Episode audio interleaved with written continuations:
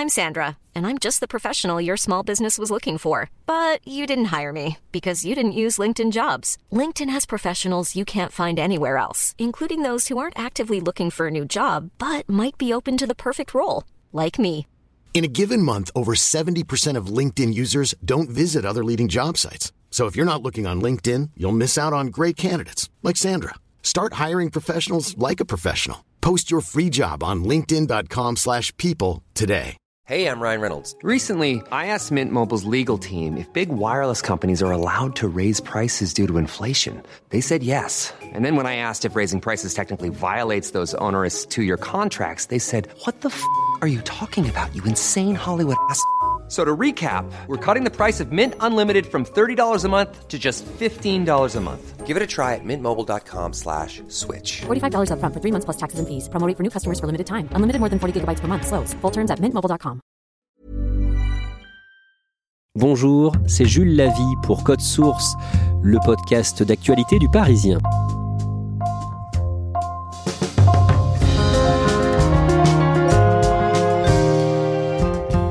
Le 28 juin, Yael Braun-Pivet, 51 ans, est devenue la première femme élue présidente de l'Assemblée nationale en France. Avocate de formation, éphémère ministre des Outre-mer, Yael Braun-Pivet a débuté la politique il y a un peu plus de 5 ans, en 2017, en rejoignant Emmanuel Macron et en se faisant élire député des Yvelines. Malgré son ascension, son apprentissage de la politique n'a pas été simple. Qui est Yael Braun-Pivet? Élément de réponse aujourd'hui dans Code Source avec Olivier Beaumont, journaliste au service politique du Parisien.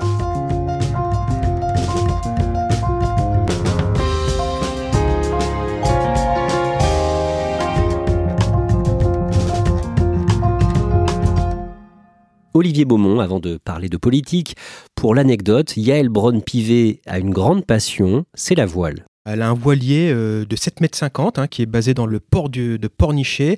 C'est une passionnée de la voile. Elle a même fait les Glénans, hein, la fameuse école de voile euh, en Bretagne. Et ça lui arrive, hein, parfois même avec des camarades députés bretons, de partir en mer comme ça, de faire quelques virées.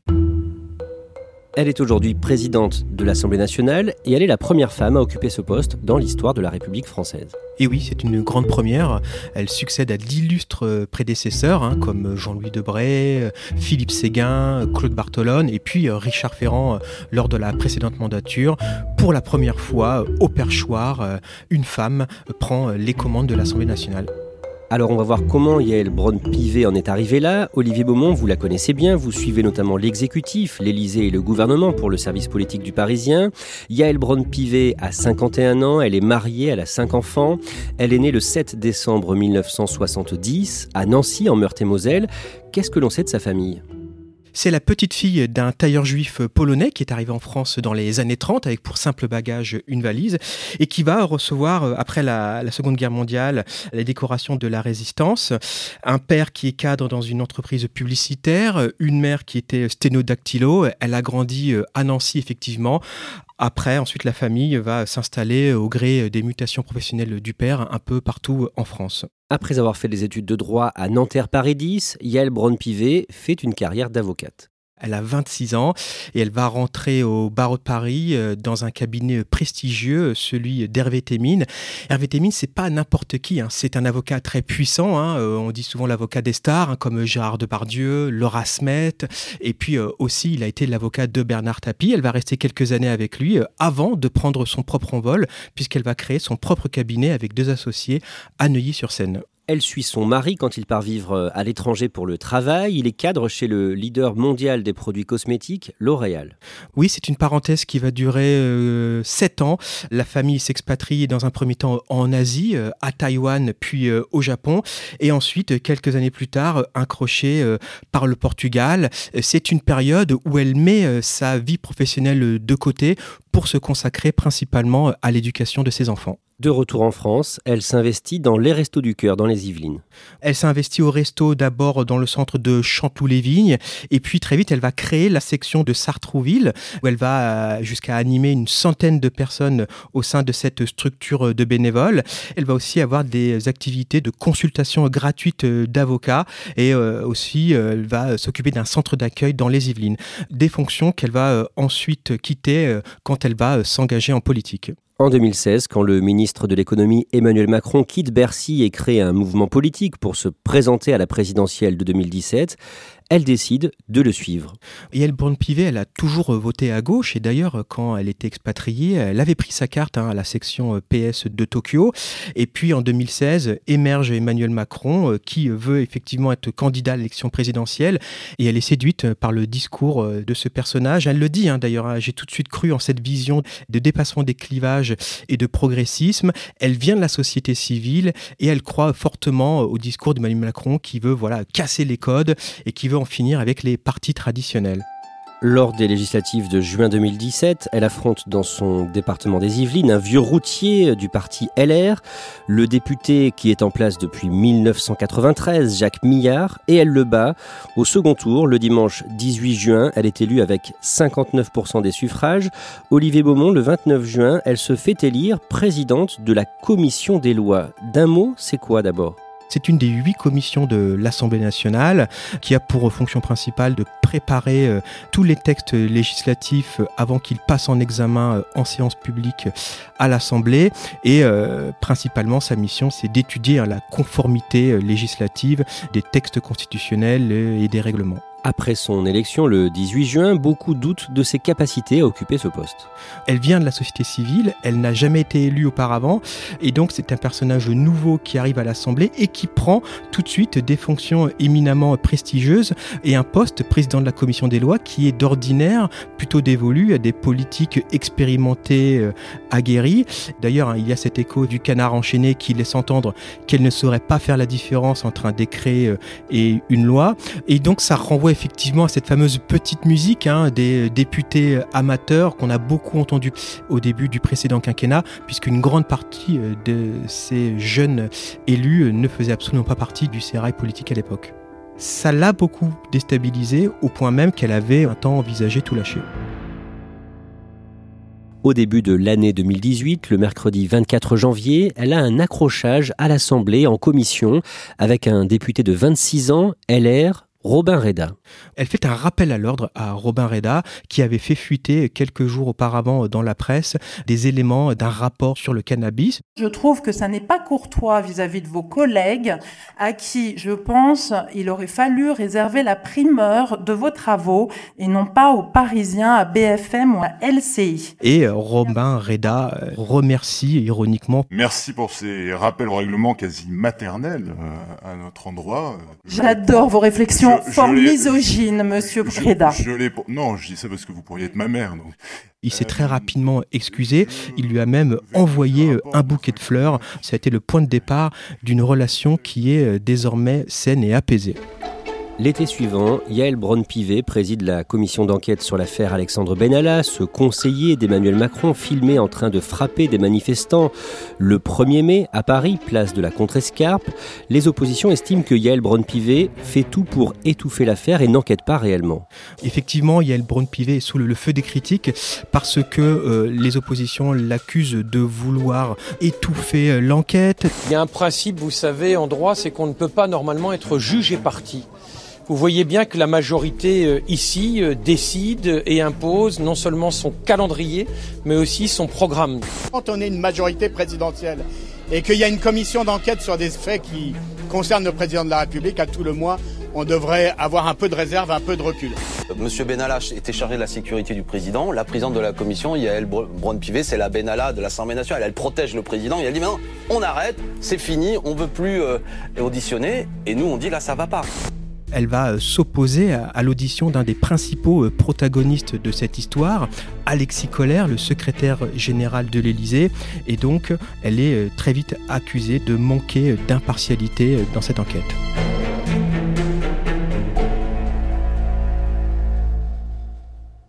Quelques semaines plus tard, le 4 septembre, le président de l'Assemblée nationale, François de Rugy, est nommé ministre de la Transition écologique en remplacement de Nicolas Hulot, qui a démissionné. Résultat, la présidence de l'Assemblée est libre. Il y a un grand favori, le proche d'Emmanuel Macron, Richard Ferrand. Mais le 6 septembre, le matin, Yael Braun-Pivet se déclare candidate et critique Richard Ferrand à la radio sur RTL. Bonjour Yael Braun-Pivet. Bonjour. Elle emploie des mots qui sont assez durs, ou en tout cas qui ne manquent pas d'ambiguïté. Richard Ferrand, euh, il n'est pas euh, à l'aune de la promesse macronienne de renouvellement de la politique. Tout à fait, c'est ce que je crois effectivement.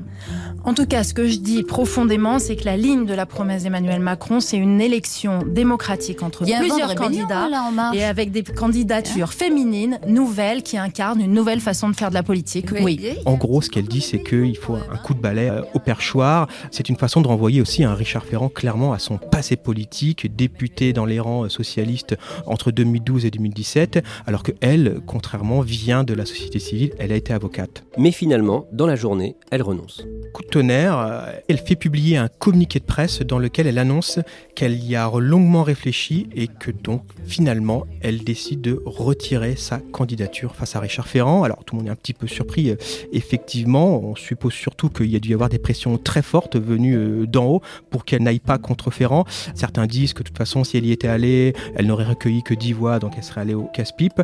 En tout cas, on dit aussi que Richard Ferrand lui a fait comprendre clairement que si jamais elle maintenait sa candidature, elle serait purgée, je reprends les mots prononcés, de son poste de présidente de la commission des lois. Malgré cet épisode et les critiques dont elle a fait l'objet suite à la commission d'enquête sur Alexandre Benalla, Yael Braun-Pivet va réussir à redorer son image auprès des députés d'opposition. Quand on interroge les élus de la majorité, y compris euh, des oppositions, tous le reconnaissent. C'est une grosse travailleuse, très présente hein, à la commission des lois, qui a respecté les oppositions euh, pendant euh, sa période où elle était à ce poste-là. Et puis aussi, hein, les gens le disent clairement, plutôt quelqu'un d'agréable, de souriant, avec qui on peut discuter. Donc, elle a fini son mandat à cette fonction avec plutôt globalement la reconnaissance de ses pairs, que ça peut aller de Claude Barthelone, côté socialiste, jusqu'à Éric Sotti, le très sarkozyste, en dehors de, de l'hémicycle. C'est des gens qui conversent très facilement. Pendant la crise sanitaire, Yael Braun-Pivet fait l'objet d'attaques antisémites et un jour, en février 2021, elle dévoile sur ses réseaux le contenu d'un mail antisémite qu'elle a reçu. C'était pas la première fois. Hein. Pendant l'affaire Benalla, elle avait déjà reçu euh, des menaces euh, ou des réflexions euh, antisémites. Mais là, ça va plus loin, effectivement, ce fameux message qu'elle reçoit où elle est qualifiée de youpine véreuse avec un avertissement, je cite, cette fois-ci, ce sont les musulmans qui vont vous faire la peau ou encore prépare-toi bientôt les camps de nouveau. J'ai toujours en fait euh, la, boule au ventre qui ne s'estompe pas euh, parce que c'est extrêmement violent, c'est euh, indigne et on, a du mal à imaginer qu'aujourd'hui on peut avoir ce type de message en 2021. J'ai choisi de le rendre public, j'ai choisi de porter plainte et j'ai choisi vraiment de, de, le dénoncer le plus fort possible pour que nos concitoyens euh, sachent euh, les attaques parfois qu'on peut subir. Cet épisode va beaucoup marquer la classe politique elle va recevoir un soutien unanime de l'ensemble de ses pairs, que ce soit de la France insoumise jusqu'à la droite et le, et le Rassemblement national.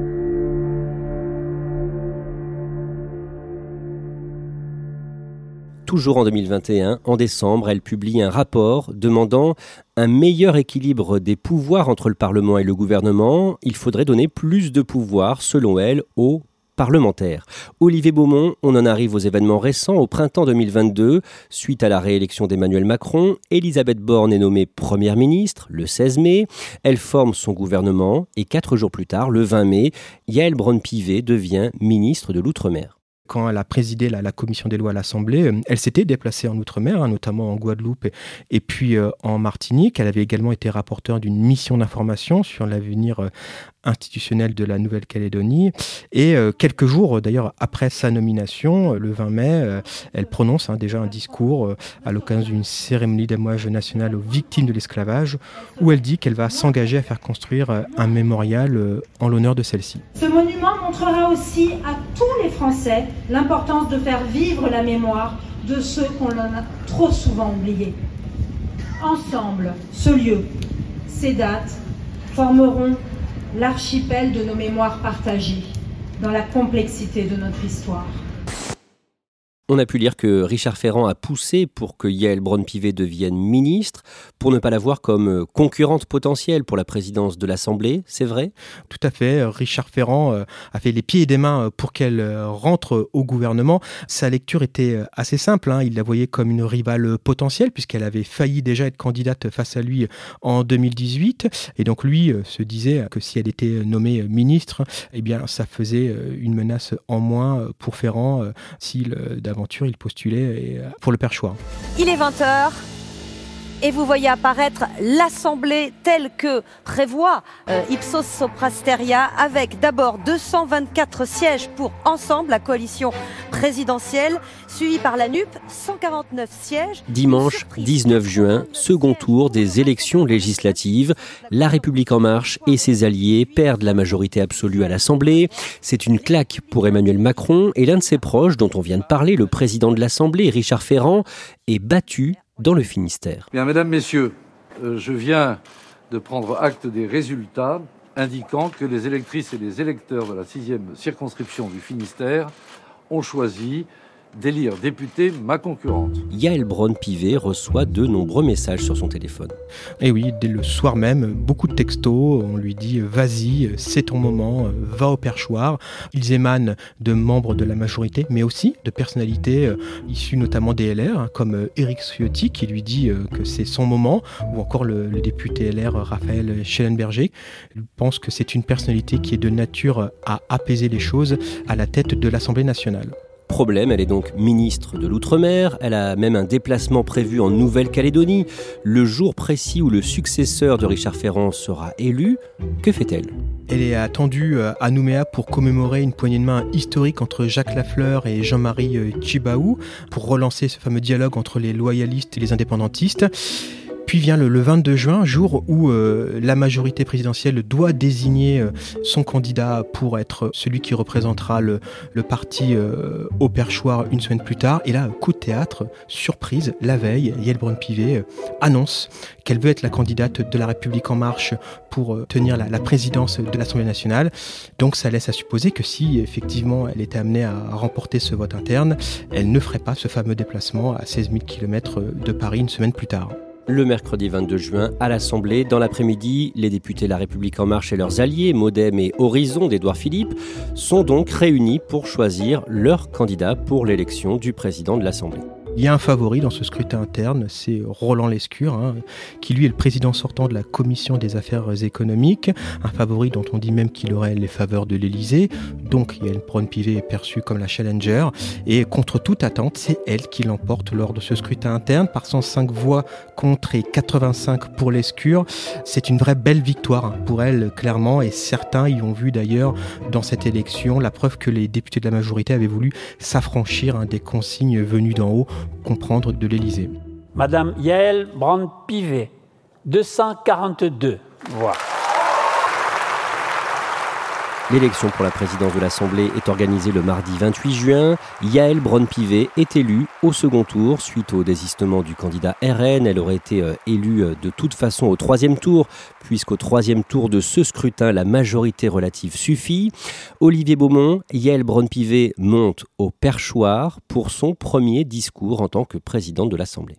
Mes chers collègues, personne n'est entré dans cet hémicycle sans émotion c'est forcément un moment particulier et fort pour elle à titre personnel, et aussi parce que c'est une femme. Qu'il est long et sinueux le chemin de l'égalité entre les hommes et les femmes. Et puis par rapport à son parcours, ce symbole d'une femme qui vient de la société civile, qui il y a cinq ans était inconnue du grand public, qui ne venait absolument pas du sérail. Et donc voilà, c'est une façon de souligner comme ça cette ascension express pur produit aussi de la méritocratie hein, civile et puis politique, parce que Yael Braun-Pivet, il faut le rappeler, ce n'est pas quelqu'un qui est une proche d'Emmanuel Macron, c'est quelqu'un qui s'est imposé à la force du poignet. Olivier Beaumont, cette première pour une femme en France intervient dans un contexte politique particulier, sans majorité absolue pour le parti au pouvoir et avec des extrêmes très forts à l'Assemblée. La mission de Yael Braun-Pivet va être compliquée? Ça n'est pas une mission facile. Président de l'Assemblée nationale, il suffit de regarder euh, les séances de questions gouvernement qui ont lieu le mardi après-midi pour voir les moments d'agitation qu'il peut y avoir parfois dans, l'hémicycle. Hein. On, a tous ces images hein, avec le président de l'Assemblée nationale qui parfois tapote avec son, petit marteau pour rappeler à l'ordre les députés dans l'hémicycle, aussi parfois pour leur dire de, raccourcir leur prise de parole. Donc voilà, c'est un peu un rôle aussi de maître d'école. Encore plus dans cette euh, nouvelle mandature où on voit que les équilibres sont quand même très très instable. Hein. C'est une législature qui s'annonce volcanique, tempétueuse, et il va falloir quelqu'un à sa tête qui euh, tienne cette cour. Je pense que Hildebrandt Pivet, euh, eu égard à l'expérience qu'elle a déjà démontré à la tête de la commission des lois, devrait s'en sortir sans trop de difficultés.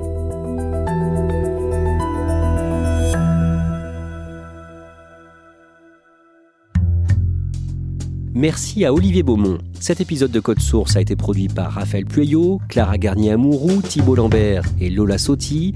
Réalisation Julien Moncouquiol. Code Source est le podcast d'actualité du Parisien, un nouvel épisode chaque soir de la semaine. Pour n'en rater aucun, n'oubliez pas de vous abonner sur votre application audio préférée. Vous pouvez nous contacter sur Twitter, at Code Source, ou nous écrire source at leparisien.fr.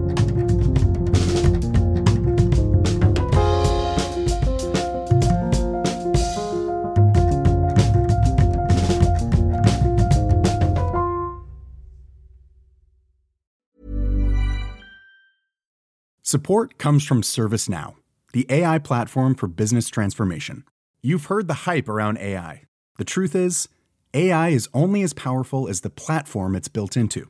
ServiceNow is the platform that puts AI to work for people across your business, removing friction and frustration for your employees, supercharging productivity for your developers, providing intelligent tools for your service agents to make customers happier all built into a single platform you can use right now. That's why the world works with ServiceNow. Visit servicenow.com/ai for people to learn more.